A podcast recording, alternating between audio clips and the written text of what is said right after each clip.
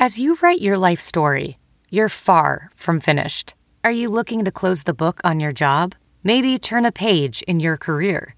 Be continued at the Georgetown University School of Continuing Studies. Our professional master's degrees and certificates are designed to meet you where you are and take you where you want to go. At Georgetown SCS, the learning never stops, and neither do you. Write your next chapter. Be continued at scs.georgetown.edu slash podcast. The following podcast is a Dear Media production. Hi, I'm Wendy, And I'm Jess, and you're listening to the Food Heaven podcast. your online resource for inclusive and accessible wellness.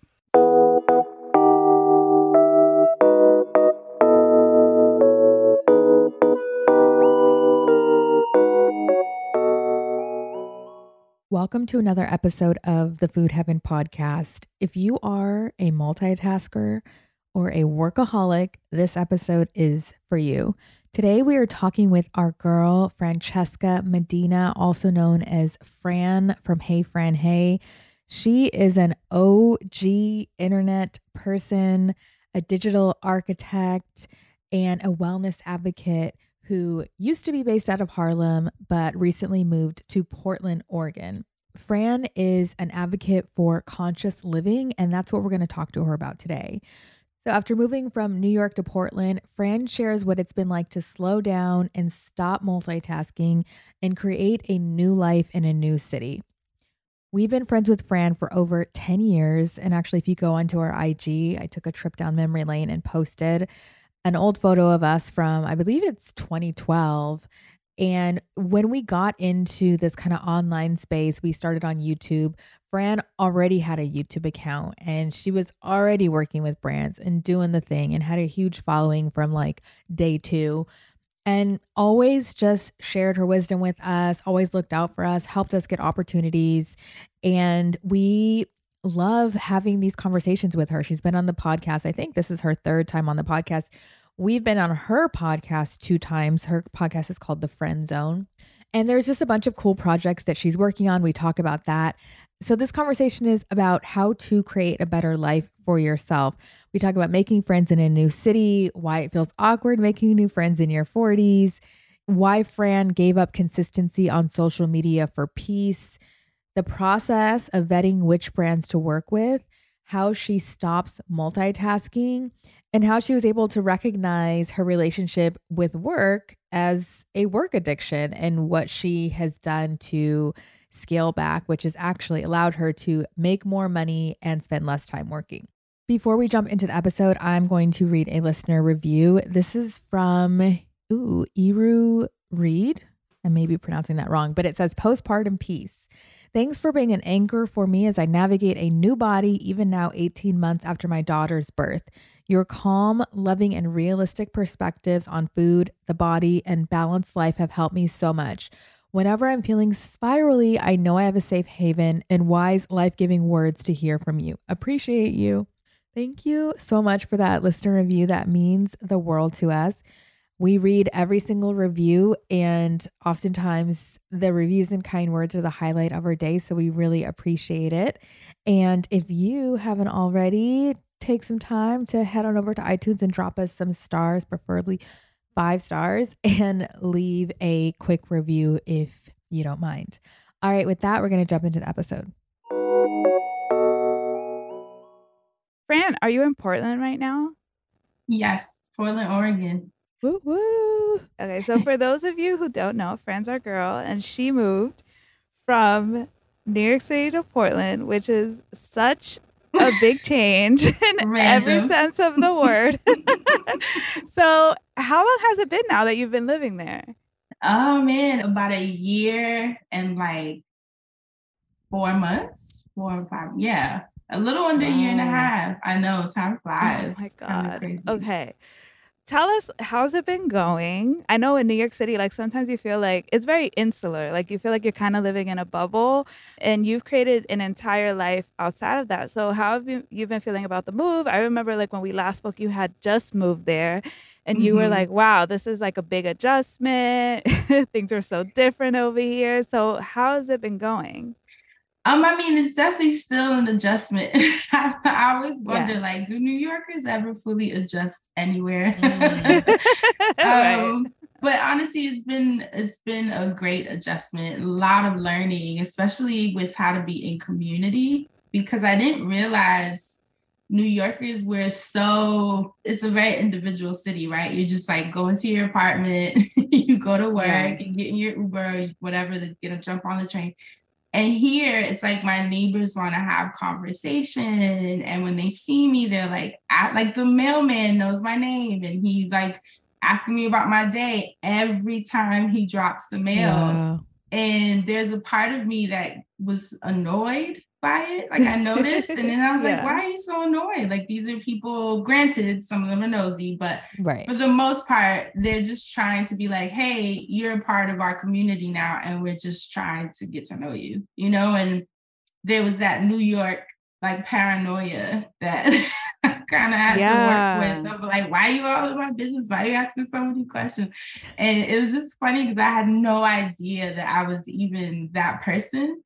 But I've never lived in like a suburb, you know, I didn't grow up in that. And I've always lived in buildings, apartment buildings my entire life. And so living in a house, even having to tend to a backyard and and you know, worry about the front yard and the porch. And it's just funny. Like I feel like I've stretched into a whole new version of myself that is is excited and curious, but also anxious. Like I gotta be rolling out garbage bins every Tuesday. Yes. Yeah.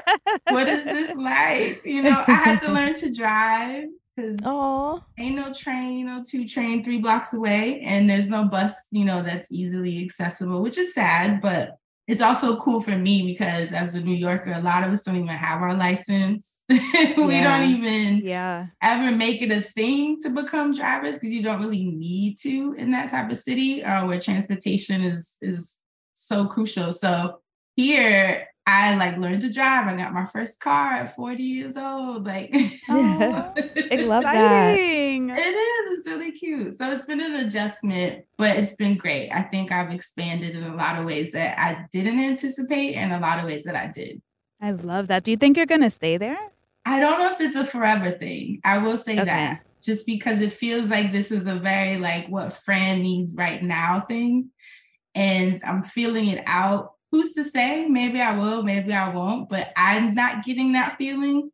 Okay. You know, that this is like, oh, I want to, you know, plant some roots here and maybe buy a house and have companies. Like I feel that way, but then I don't. So I'm just kind of mm-hmm. like playing it by ear and seeing mm-hmm. because it's you know it's not a lot of like speaking of community there's not a lot of our community here and there's a part of me that feels like oh that's exciting because it can be something that i turn into a mission somewhat because even just me living here a year and a half a lot of people have moved here and a lot of people you see more black people just period like it's there's i think more of a migration happening to the Pacific Northwest. And I'm sure a lot of that had to do with quarantine and COVID, where Mhm. people were like, I want to be around nature and this is beautiful out here. So I get the attraction and the calling.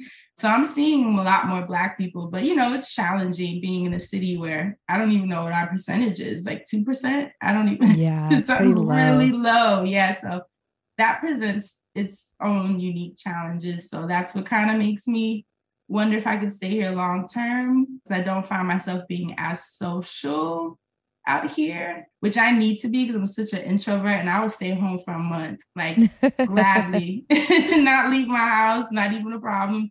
But I don't want to be that person, you know, like I want to grow out of a lot of that. So I don't know that I can do that here. Yeah. It's funny you say that because last time I went to Portland, which I think was 2021, and I was texting you and you you were not there yet. I don't think you were about to get there. Yeah, And- October. Yeah, I did love Portland, but my husband Yosef was like, it's a no for me just because Just there's. yeah, because of the lack of black people. And then also it being you being hyper visible as a black person. Again, you you're saying that there's more black people now, but then there wasn't. And also it was just a little bit of awkward vibes. I think because I think that the white people in Portland they want to go out of their way to make you not feel uncomfortable. Oh, and in oh. doing so, it's like it uncomfortable. It yeah. It's like we would go eat somewhere and, you know, everyone's sitting and there's no seats and everyone's like getting up for us, like, take my seat, take my seat. and we're just like, um, that is okay, like, Portland. Is awkward. That is Portland. Every lawn has that like Black Lives Matter. Yes. It's written on people's windows. And it's like, all right now. all right. All right. So yeah, he's he's like, no, but I loved it in the nature and the hiking. Oh. Do you find yourself doing a lot of like hiking or yes. there was the farmers markets there? Yes. And that was the biggest thing for me here. You know, honestly, it's been the saving grace because you could throw me in the woods and I'm gonna be fine. And it's kind of it's helped me with not having so much of the community and social aspects because for me, nature is social for me. Like it's so spiritual, and that's a lot of the connection that I feel like I wasn't granted access to in New York. I mean, you go to Central Park, lay out, that's as much nature, or you have to drive out to the Catskills, you know, two, three hours out to really get that feeling. But here it's such a blessing. Like, I'm like, this is wild. Like, I have hummingbirds that come to my window every day. Wow. And I put their nectar out in like a hummingbird feeder and we chill. And like 10 minutes away, if I'm not having the best day, I just go drive out to like the waterfalls and the hikes and everything's right there, five ten minutes away. Beautiful mountains with snow caps. I mean, it's like unreal the land out here is unreal. It looks straight out of like those Mercedes car commercials where they're like turning the road like the trees. It's it's just stunning. And I needed that connection deeply. Yeah. Didn't even re- like I've always been crunchy granola girl, but this is different. Like mm. I just feel the first day that I went to a waterfall out here, I was shocked because I just started crying. And I didn't know where that came from.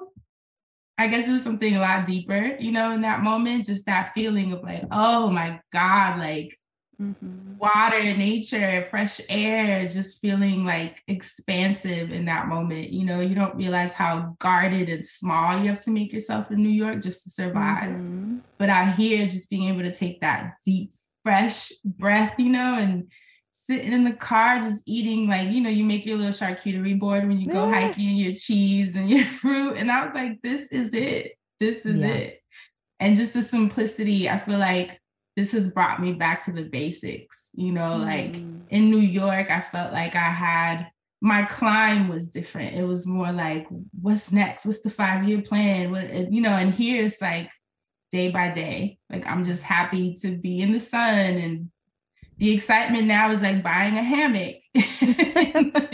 you know what I'm saying? And going for walks and exploring new neighborhoods. And it's just become a lot simpler. And I like that because I feel like I was getting farther and farther away from that, mm-hmm. you know, and and I'm still rocking, obviously, business wise, but my priorities have shifted. I think my value system has shifted since I've been out here. Mm.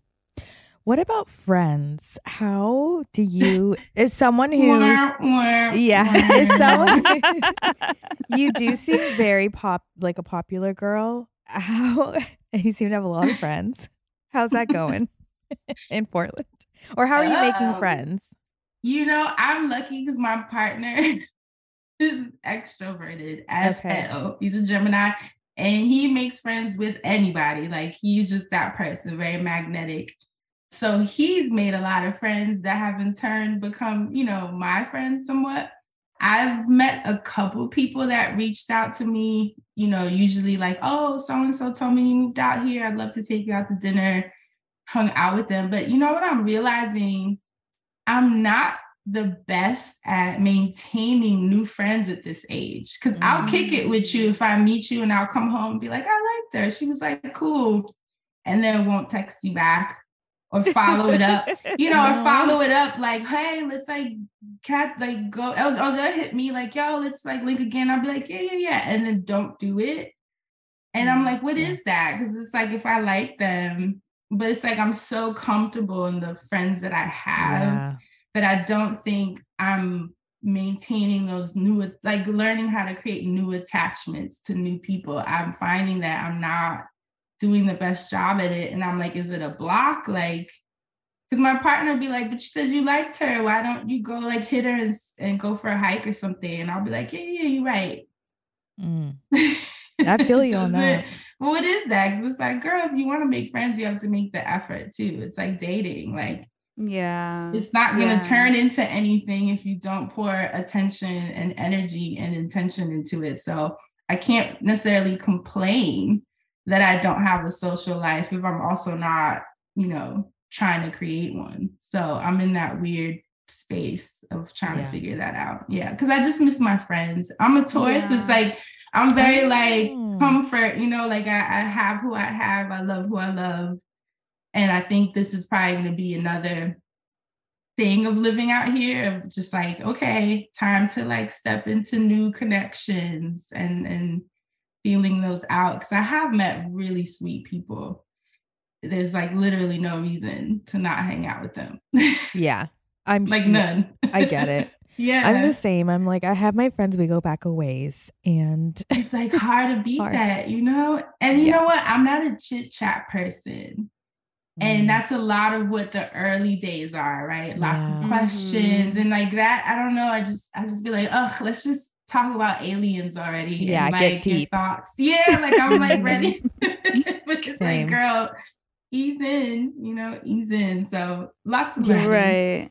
It's a skill. I think especially as you get older, it's like uh we become so set in our ways. We become so comfortable with So like the bad. Oof. relationships that we've cultivated that Yes. it's definitely a skill and like I have found myself being super awkward or and like I'm I don't co- generally consider myself to be that awkward person but like I do find that now that I'm a bit older I'm just like a little more hesitant I feel like I'm like the weird girl in the room like in my kickboxing class I'm like oh my god I feel like everyone is just like chit chatting and I'm like that awkward and I, it- it's just yeah it's just not me but that's what it's been lately it's very Same. weird I completely understand you because we've all known each other for quite some time. Like I feel like well over a decade at this point, and yeah. Yeah. Oh, yeah. none of us are socially awkward. We're like you put us in a room and we're cool. It's like just, but I don't know. Now in my forties, I've Yeah. totally turned into that emo girl with the bangs. It's just Yeah. like no new friends. Right. No new friends. No new friends. No, yeah. new- Yeah. I feel you 100%. And I know you Hmm. mentioned that, like, now that there's not as much stimulation and chaos from New York City, you've kind of realigned with your interests and also just Mhm. like you're seeing things differently from a creative standpoint with the work that you're doing. So you mentioned there was a lot of chaos, overstimulation being in New York. And now that you are in a different place, you've had some realizations, you're approaching things differently. So I'm wondering, like, how does that look like for you with, you know, your creativity, with the work that you're doing? Has there been any shift there in the way that you're approaching things? Absolutely. Like, I think that there was a realization of like my life was way too centered around work. Mm. And you don't realize that it's, you know, it's funny. My best friend and I were on the phone and he was like, How's, you know, how's this year feeling for you? And I was like, Oh, I'm working so much less. Right. And he goes, So what does your schedule look like now? And when I rattled everything off, it was still so much shit Oh, that he was like, uh, okay. and it was that feeling of like I'm such an overextending, overworking workaholic, or at least that's what I've become, that I don't even realize that my schedule now is just a normal work schedule. You know, where in New York, I was so overextended and working in the excess that it just felt normal to me. Like I'd almost gotten comfortable and grown around the discomfort of that lifestyle and was just like fine with it. And then when I got here, I thought it was going to be all waterfalls and hikes, but it was actually a big crash mentally, you know, spiritually, emotionally, where it's almost like when you're in a loud club and then you leave and your ears are pulsating, your body's, Yep. your nervous system is like, what the hell? And you go home, you have to kind of sit still for a second, you know? And I think this is what that is metaphorically, you know, Yeah. and literally it's just that stillness for a second where I'm like reorienting, reconfiguring. My nervous system is like, whoo, Lord, okay.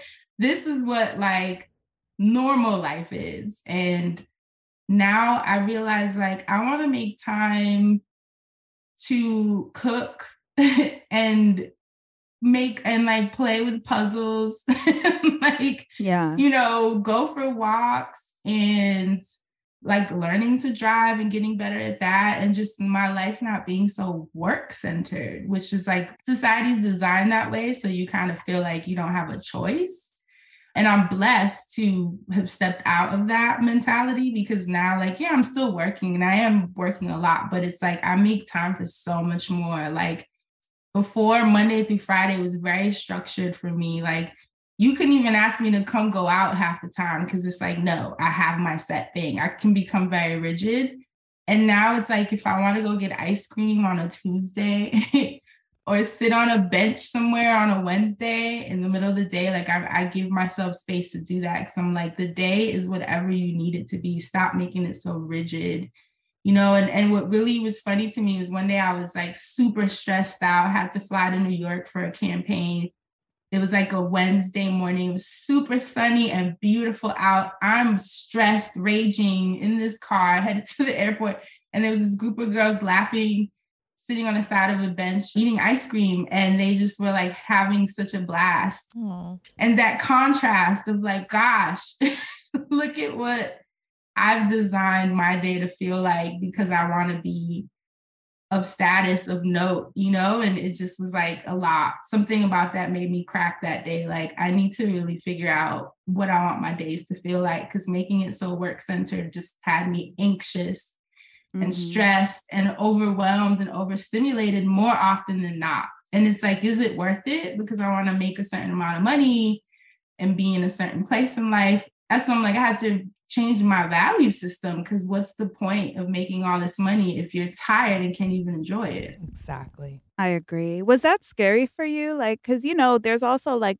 the fear of missing out especially with work stuff where like initially when you're making that shift you're like well damn maybe like with me not working as much like certain opportunities will pass me or things like that. Was that ever something that came across for you no, I can't say I didn't have any like business FOMO because in a weird way, I've always been that person that has always kind of been half in, half out as far as mm-hmm. you know the industry because I, I don't give too much of myself. I give just enough to maintain.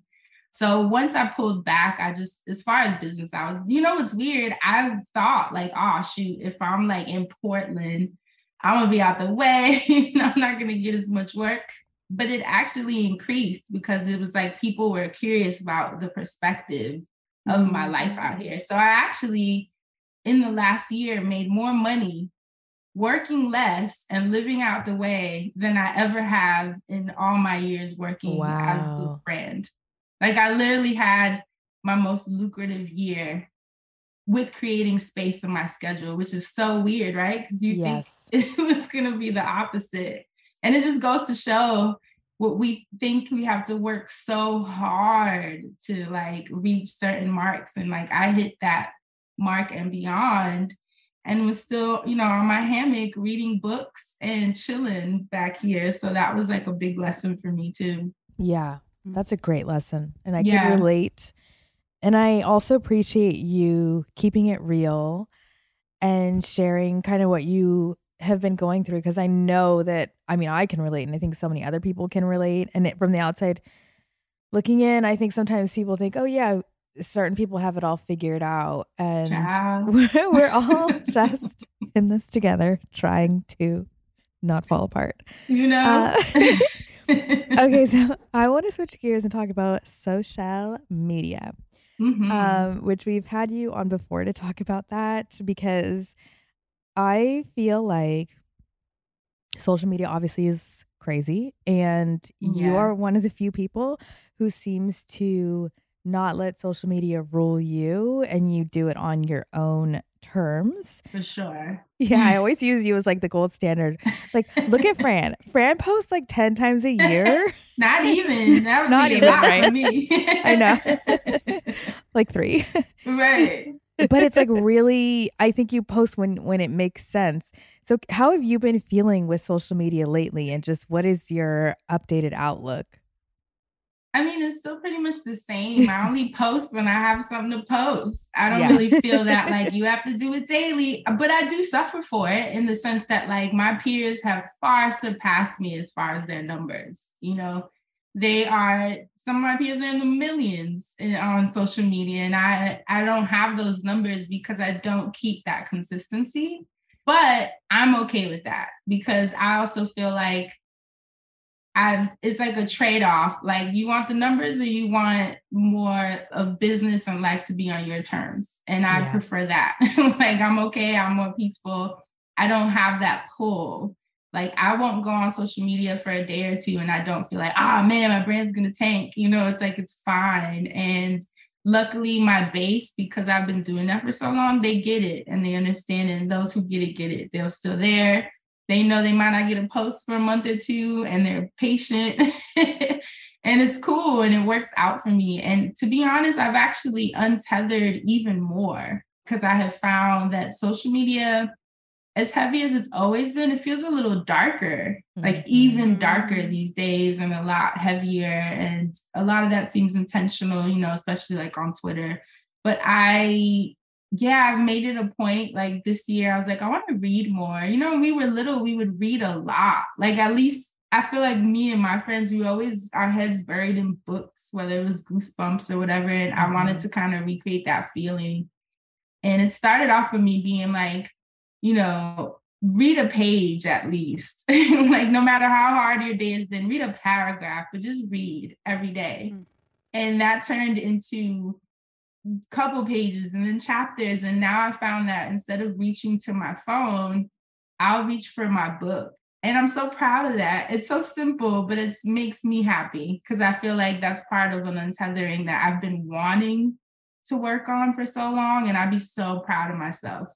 Or going for walks and not taking my phone. Obviously, getting back in touch with my body being out here. I think during quarantine, I definitely had a mind body disconnection because I was so in my head just trying to get through the emotions of the past three years that I think my body, I just kind of like let it go to the wayside.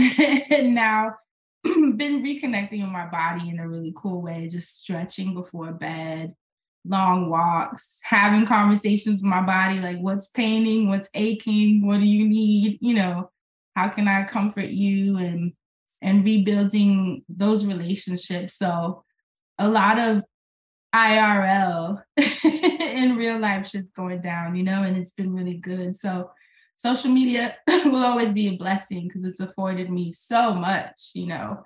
Like I'm working with NPR right now because of social media. That's a blessing. That's like one of the markers I've been wanting to hit as a podcast producer. But I'm so thankful that I figured out how to reach those marks without giving more of myself than I wanted to. And to me, that's like the best blessing. Yeah. That is amazing. And yeah, we saw, I mean, we're always like keeping up to date with all of the amazing things that you're doing. And I think with the brand partnerships, it can be really hard to find ones that align sure. and that pay the bills that actually compensate well. And so, like oh, the ones yes. that you're doing, I'm like, oh my God, it's such a perfect fit for you. Like it just seems like it really aligns. And so I'm wondering, like, what is your process for vetting brands, making sure that it all makes sense. Because in our experience doing this for, you know, over 10 years, it's like there's a lot of partnerships that you sign up for that maybe initially make sense and then it's like a right. train wreck. a lot of so, yeah, yeah, yeah, yeah. I'm sure you've you've had those, you know, in the past too, but you've mm-hmm. done this mm-hmm. for so long. So like do you have a, a certain thought process or like approach that you take on just to make sure that it's the right fit? Well, I think honestly speaking, when you're first coming up, you just got to take what you get, you know? So it's yeah. definitely like you just happy to be there. so early on, you know, I had to do what I had to do to survive. We're living in New York, there was rent, you know, and, and you just have to kind of be realistic with your situation. I think when money started becoming more comfortable, where like I could start saying no, you know, so it was a journey, it was a process that I was afforded uh, as the success continued. And then I was able to kind of carve out my voice a little more once I was safe, you know, and that's the reality of it. In the beginning, I wasn't safe.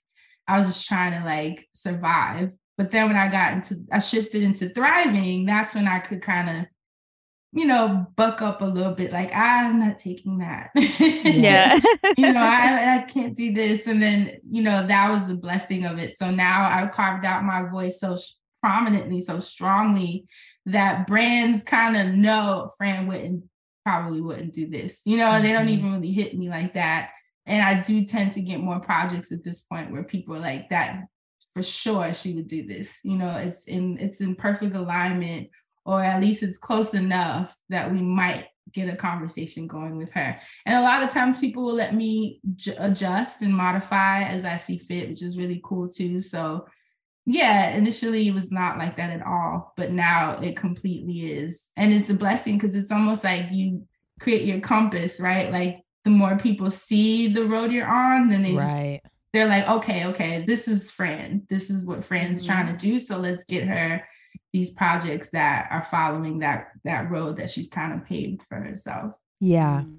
It's so inspirational for people who, yeah, who are listening, where I think you're right. In the beginning, you do have to maybe take more just to survive. Yeah, but um, yeah, we have those bills. But just putting out there what you want to put out there and getting back what you want to get back. And it's very clear. And anytime you do something, I think people are excited because you don't do many things. I'm curious, like, how do you define yourself professionally? Like, do you call yourself a podcaster or, yeah, what is, what's your elevator pitch? You know what's funny? I, I people always, because I had to write a bio recently and I was like, ugh, how awful to have to talk like describe yourself because how can you i'm yeah. terrible at it i had to hire my friend to do it and i loved seeing how she described me because i think sometimes we will play small in a lot of ways mm-hmm. i don't know if that's cultural or just societal like even her using certain language to describe me, I was like, "Ooh, girl, you know, like I'm gonna hire you for my PR." And she's like, "Fran, do you not realize this is like really you? You know, this is the work you've done." But I really call myself like a, a digital architect. Mm. You know, where mm. it's not so much anything specific I've created. I don't limit myself because if I say podcast producer, then that's all I'll get. If I yeah. say content creator, people think you're an influencer. So I just say digital architect, where I just continue to carve out spaces based on where I'm at, how I'm feeling, and what I feel called to in that moment. So I feel like that term has probably been the most aligned I felt describing myself. I love I'm about term. to hire her. Like, right. I need. Oh I, no, I came up with that one, but she okay. like, okay. gotta put that in there. Listen, well, hire like, you that's then. too gassed. You know, I was like, is that too gassed? We call myself that. She's no. like, no, girl, that's cute. That's that is so cute. Yeah, and it's so unique. I don't think I've ever yeah. heard that before. That's dope. I love it. Yeah, thank you, thank you. So, what helps you recenter yourself and also stimulate yourself creatively because the work that you do is giving so much. And I feel like, especially me, when I was burnt out and I'm still recovering, but it's definitely better and my creativity is coming back. But I had mm-hmm. no creativity for a long time, literally yeah. none. And I'm a creative person. So, how do you make sure to recenter and, and channel that creative energy? I mean, honestly, that's why the the business model I've designed for myself, where I only come online if I have something to share. You know, I only work on projects when I feel like I have something to contribute that'll make it great. You know, it's like that's part of that design. It's the ebb and flow of creativity. I've never wanted to feel like a factory because I'm not. I'm I can't pump out content every day. I can't even pump out content that's going to be consistently great like that's just not, I don't see how that's possible. Like, so giving myself that space has been a blessing because it's not expected of me. No one's expecting Fran to post every week or even every month. But they know when I do come with something, it's going to hit a certain way because they know that I've like taken time away and then have poured into whatever that new project is. And so that's why it's worked out that way by design, because it's literally structured around my creative moods, you know, and yeah. that's what's been so great because I'm not putting on and I'm not trying to be that person either that's like, oh, I must rest. It's like, no, I don't have it. like yeah. I just don't have it to mm-hmm. give a lot of times. And I can only do what I can if I want the content to have integrity and substance and really feel like me, you know? And so lots of rest, lots of rest. I remember I feel like it was on this show, or maybe when you guys came on on mine that I was talking about. Like I get nine to ten hours of sleep a night. I don't play. Like wow. I my weekends, I have boundaries too. I don't work on the weekends unless I absolutely have to, where it's like, you know, sometimes you have to travel for campaigns and stuff. But for the most part, I do not work on the weekends and I don't work on Fridays. So, because I'm like, Friday, you need those three days. You yes. know, Friday is where my body is like completely shut down. So I probably just need to just be still, maybe veg out, watching Housewives of Potomac or something. Shout out to Dustin. And then like Saturday is exploration. You know, that's when I have a little more energy. I've powered up a little bit because I rested on Friday. And that's when I want to be out, you know, hiking or exploring or especially being out here, meeting new people, looking at different neighborhoods and just like hiking, all these things. And then Sundays like wind down, you know, in preparation for the new week. So that's where I'm like cleaning, kind of getting my mind around like what's the new week gonna feel like. And I feel like those three days are crucial you know, like super crucial. I hate that we try to fit everything into a Saturday and Sunday.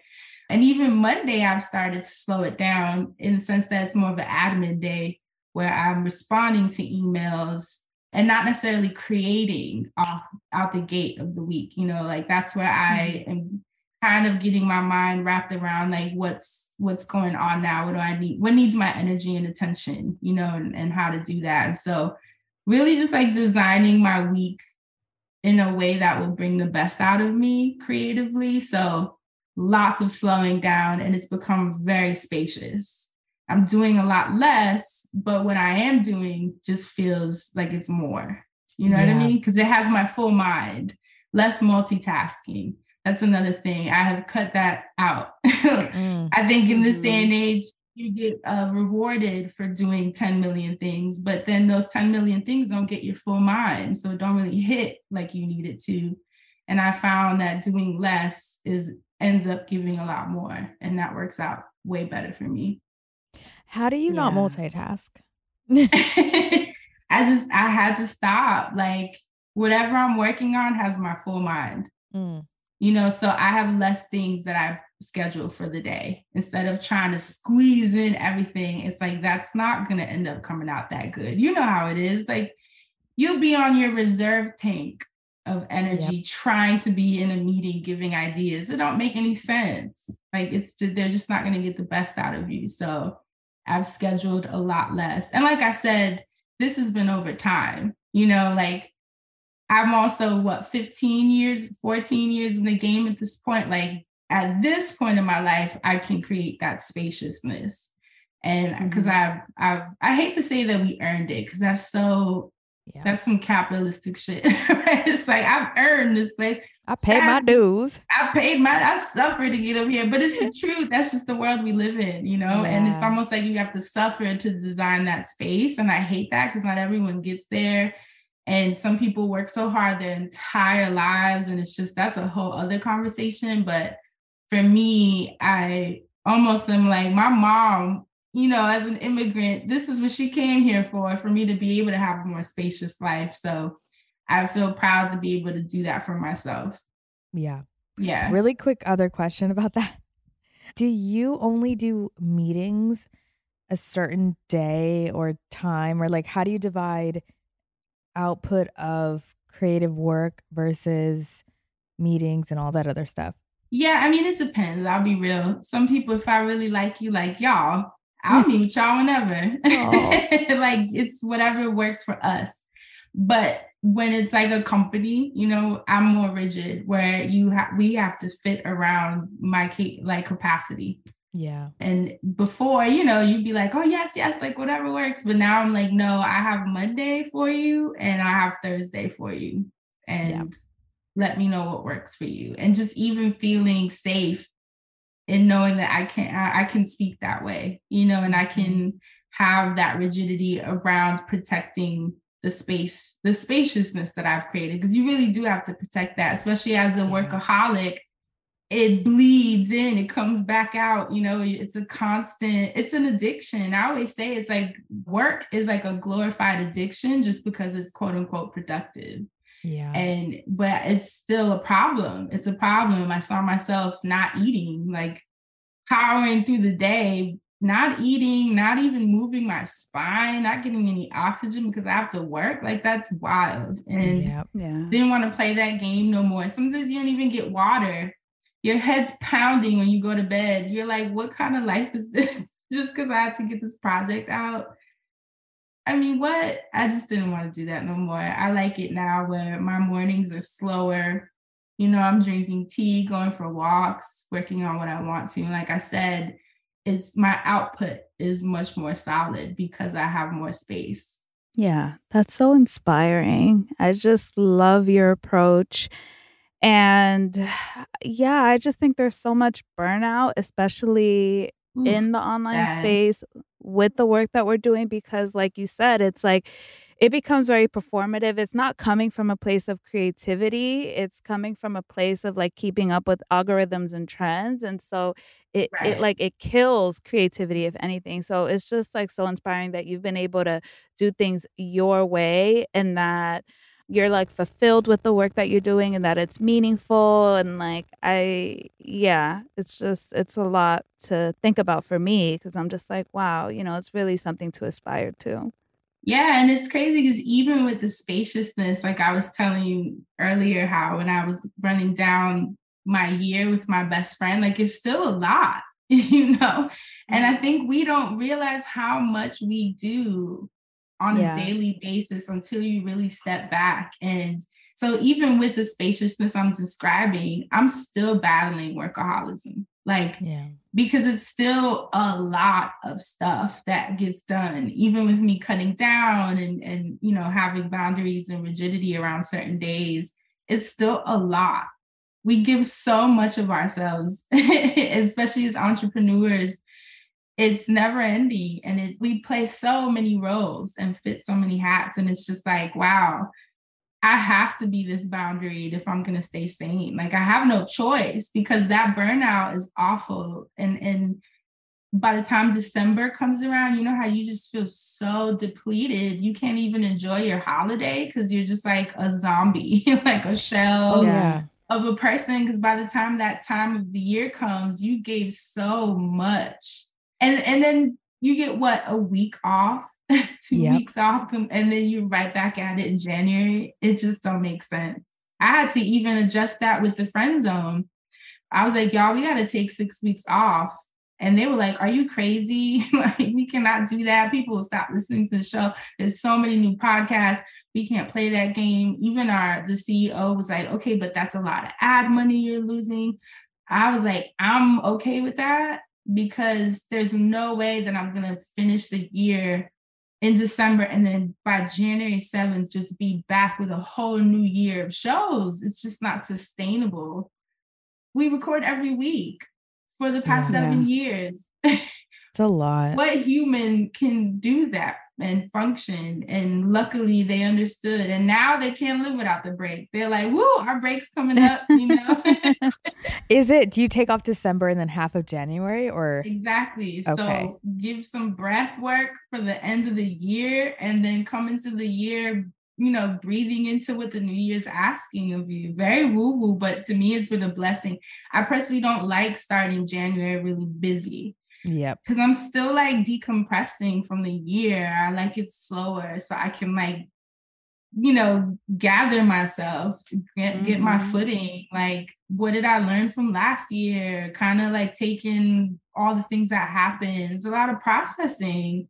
And I like you said, Wendy, the the way that the algorithm and just social media and business models are now, it's like there's no room for you to breathe it's a chokehold mm-hmm. the whole year round. And I just, I was feeling the burn of that, you know, and I was like, if I'm gonna keep doing this for more years and have output that I'm proud of, something's got to give. And it can't be me. So yep. I had to tinker around with what that looked like until it felt right. And it's still a work in progress. You know, like I definitely still, even with the spaciousness, still will have burnout, like mm-hmm. still. So yeah, mm-hmm. it's a lot to figure out. Yep. Yeah. Yeah. It's very much more, more, more. Yeah. Mm-hmm. I'm also wondering, like, in thinking about the future and, like, you know, like, just you have so many great things happening now.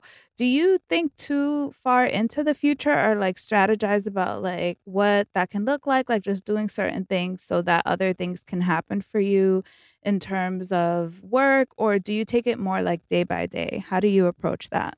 Day by day. Yeah. Because I it just gives me too much anxiety if I start because then I start getting in my head like, well, am I still gonna be podcasting when I'm in my 60s? And then if I'm not podcasting, like am I still gonna be on IG posting target campaigns? Like it, I get so anxious because yeah. I'm like, who am I gonna be after having a career like this? What does this translate into in your 50s and 60s and 70s? Will I have enough money? What if I live till I'm 100? Like, I'll just go ham, especially with Social Security. We're not even guaranteed that anymore. It's like there's so much worry and concern. You see these banks failing. We literally don't know what's going to happen in the next 10, 20 years. And so, I don't want to do that to myself. So I'm going to take yeah. it day by day and pour into what I need to and just trust that the path is unfolding because it has in the past 15 years. It has not let me down. I never knew what a podcast was. Now look at me. This is like my whole life now. And that's because I just like trusted each decision and kind of just like surrendered to whatever was, you know, staying open to whatever was was coming my way. And that feels better for my nervous system. so mm-hmm. yeah, I'll just take it day by day and do my best, and and have faith that that's going to unfold how it needs to. And we're also the first generation, and really, I think us folks who are forty or turning forty. Well, I don't know. We're the first generation of people who made a business online 1, in this way. So we really don't know what that looks like. What that looks like. And like, yeah, what's, like what's you... a retirement plan of a content creator? right. And now right. there's like a whole generation of new content creators and and the mentality of of them is very much like they're young and they do have more energy and their their output is just so much greater although they are getting burnt out at like 22 which is wild but um, yeah and um, they also didn't that's all they've known you know like they came into it watching us we didn't yep. we didn't see us we created Mm-mm. us and so we still had that sort of half in half out where like we grew up outside you know yep. we grew up traveling to see family we grew up but now these young kids all they know is social media and it's their life in a way deeper all consuming yeah. way that it really wasn't for us. I mean, I was mm-hmm. 15, I think, when I first got into my first like AOL chat room. Mm-hmm. Remember back in the day? Like, sure do. You know, so like age, sex, location. Yeah, I was already 15. I had already been in high school, you know, and experienced a lot before that even like got integrated. And even at 15, it's not like I had a cell phone that I was like with apps like social media. It wasn't a thing. You just waited till you got home if nobody was using the phone and you had access to the internet and you know chatted on AOL for a little bit, it wasn't so much a part of my life like it is for these kids. So I feel yeah. for them because I think that output is really all they know. And I just yeah. hope that they take care of themselves while they navigate this all consuming digital space, you know, because look at us. It wasn't a huge part of our lives, but we still are consumed by it because it's an mm-hmm. addiction. Mm-hmm. Yeah. So it's like, ooh, really I feel is. for them. Yeah, it's it's gonna be a learning process, I think, for all of us. Mm. Yeah. Good Lord. Well, so you have this NPR podcast. Tell us about that. Tell us about mm-hmm. like other cool things that you're up to. Like, we're just so excited living vicariously through you with all of like, oh my God, this is so dope. So tell us about the podcast, what it's about, and anything else that you're excited about. Yeah, I mean, the podcast, I'm super proud of it. It's called Living for We, and it's part of this NPR Ideastream collaboration where a study was released in Pittsburgh during quarantine, actually, where the mayor at the time of Pittsburgh hired these uh, university researchers to create like a livability index to show like how much better Pittsburgh was, right, than like every other city. Because apparently Pittsburgh for the past couple years has been like the best city to live in. You know, when they drop those lists, like it's best for education and for like um, income and work opportunities and healthcare, and it just ranked very high. But unfortunately for him, while he was trying to get these researchers to do it as a flex, these researchers were also race scholars from the university. So they were like, there's two different livability indexes happening here. this is for the white people, yes, but you have not taken into account what the Black people in your city have been experiencing. Mm. And they were afraid that this information was going to be buried. So she was very slick and, and submitted the livability index to him the same day she submitted it to the news, to the Bloomberg News. So that way it could not be buried. She ended up losing her job, death threats, you name it. But she was like, it was worth it because I had to let these mayors stop flexing when there's a large part of their demographic that's being largely ignored. Yeah. And in that in that index, she ended up being like, you know what? I'm going to do this for all the cities that had at least 100,000 black people living in it at least, right? At minimum, she did it for those cities. And Cleveland came in dead last. High, like infant mortality rate was highest, suicide rate was highest arrest rates, murders. I mean, you name it. It was just horrifying information. And imagine if we had found that out about Pittsburgh and Cleveland was doing even worse. So these researchers from Cleveland, from a company called Enlightened Solutions, they decided to team up and, and interview Black women from Cleveland to create data based on their actual experiences and see if it matched up with what the livability index had provided. And from that, it turned into this project noir, is what they called it.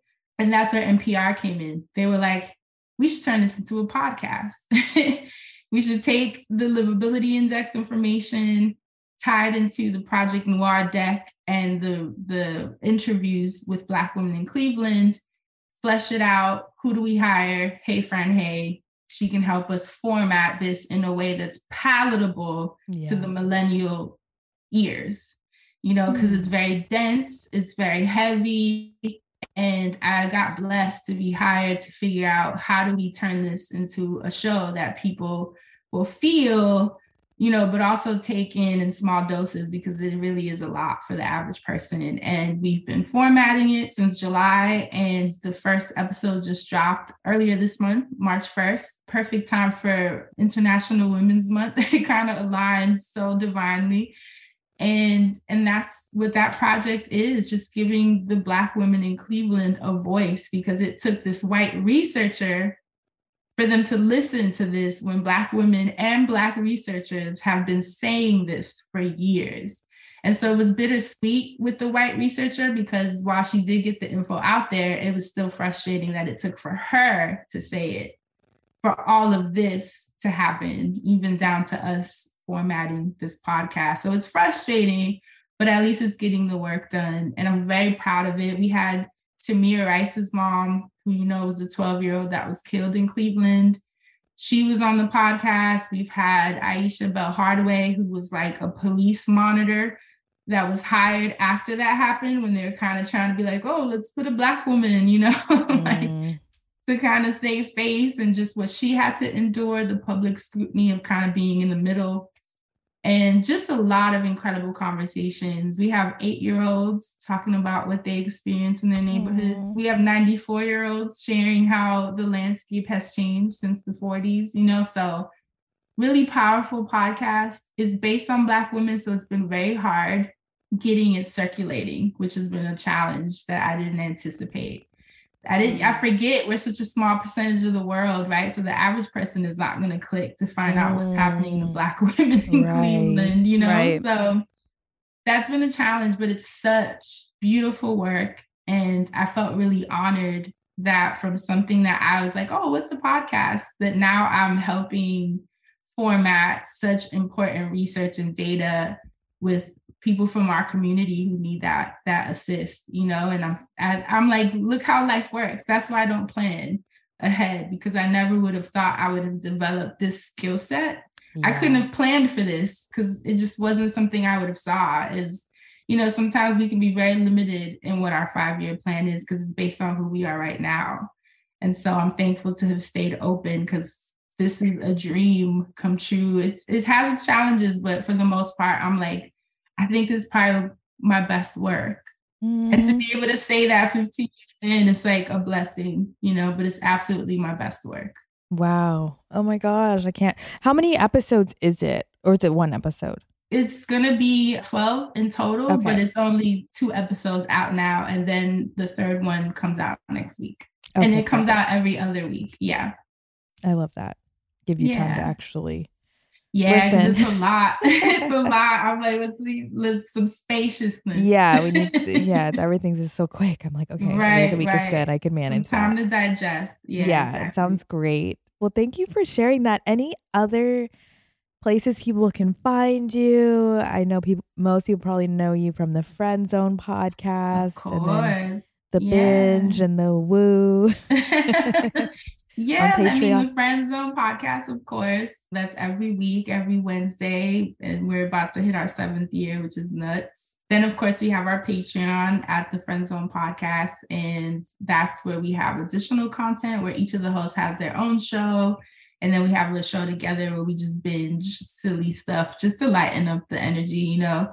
And then also, I've been working a lot with Target just because they've received these annual budgets now that focus on Black content creators, and it's called Black Beyond Measure. It's like a new initiative that Target created, and I've been able to flex my directing skills, which has been really mm. cool because I, I love being behind the scenes. Like, yeah. I feel like I shine a lot more and being more of the like researcher and creative that kind of puts all the puzzle pieces together. I can be in front of the camera and that that's cool, but I much rather just be kind of behind the scenes. And I've been stepping into those roles a lot more, obviously with the NPR show and then working on directing these content pieces for other Black creatives through the Target medium.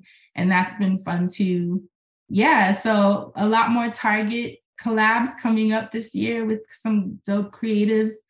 Obviously, the NPR show and Friend Zone, and then I'll just be sleep. Otherwise, in my little hammock in my backyard. Girl, you and me both. oh, taking Fridays off. Okay. okay. Needed. Okay. So needed. Oh. Oh my gosh. Well, thank you so much. This was honestly amazing and it gave me thank a lot you. to think about for my own life and schedule. I'm going to be making some changes. Yeah. Yeah. This is always great to catch up. Yes. Thank you for having me. It, it was nice to be able to share what life has felt like since moving out here. So, and you know, I love y'all. I feel like we've been in this together. navigating all the yeah. changes and this ever evolving digital space. Yeah, you know, and and I think we've done great because it's we're getting older and we still out here surviving, thriving. We're still out here. mm. so, thank you, and I wish you guys the best with the Food Heaven brand because y'all are just the coolest. Y'all know I've always been president of the fan oh club. Oh gosh, that's the thank term you. that I can. You know, I'm the president of the Food Heaven fan club now. Thanks so much for listening to another episode of the Food Heaven podcast. If you haven't already, make sure to connect with us online. We're most active on the gram at Food Heaven, but we're also on Facebook and Twitter at Food Heaven Show. If you like this podcast, make sure to rate, review, subscribe, and share with a friend.